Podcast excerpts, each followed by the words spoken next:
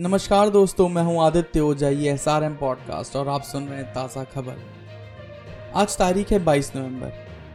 दिल्ली में कोरोना के अब तक के एक दिन के सर्वाधिक मामले। पिछले 24 घंटे में दिल्ली में 5,800 के करीब नए केस। महाराष्ट्र में भी कल 5,760 केस आए। भारत में कोरोना के कुल मामले इक्यानबे लाख के पार हो चुके हैं। राजस्थान के आठ जिलों में लगेगा कर्फ्यू। रात आठ से सुबह छह बजे तक घरों में रहेंगे लोग मास्क ना पहनने पर 200 की जगह पाँच सौ रुपए जुर्माना। शनिवार रात हुई कैबिनेट मीटिंग के बाद जयपुर, जोधपुर, बीकानेर, उदयपुर, अजमेर, कोटा, अलवर और भीलवाड़ा में रात आठ बजे से सुबह छह बजे तक नाइट कर्फ्यू लगाने का फैसला लिया गया है। कॉमेडियन भारती सिंह हुई गिरफ़्तार।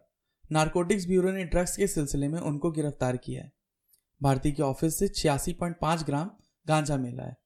भारती के साथ उनके पति हर्ष लिम्बचिया को भी गिरफ़्तार किया गया दोनों पति पत्नी ने गांजे के सेवन करने की बात को कबूला। सुरक्षा बलों के साथ मुठभेड़ में तीन माओवादी मारे गए। बिहार के गया ज़िले में शनिवार रात सर्च ऑपरेशन के दौरान मुठभेड़ हुई।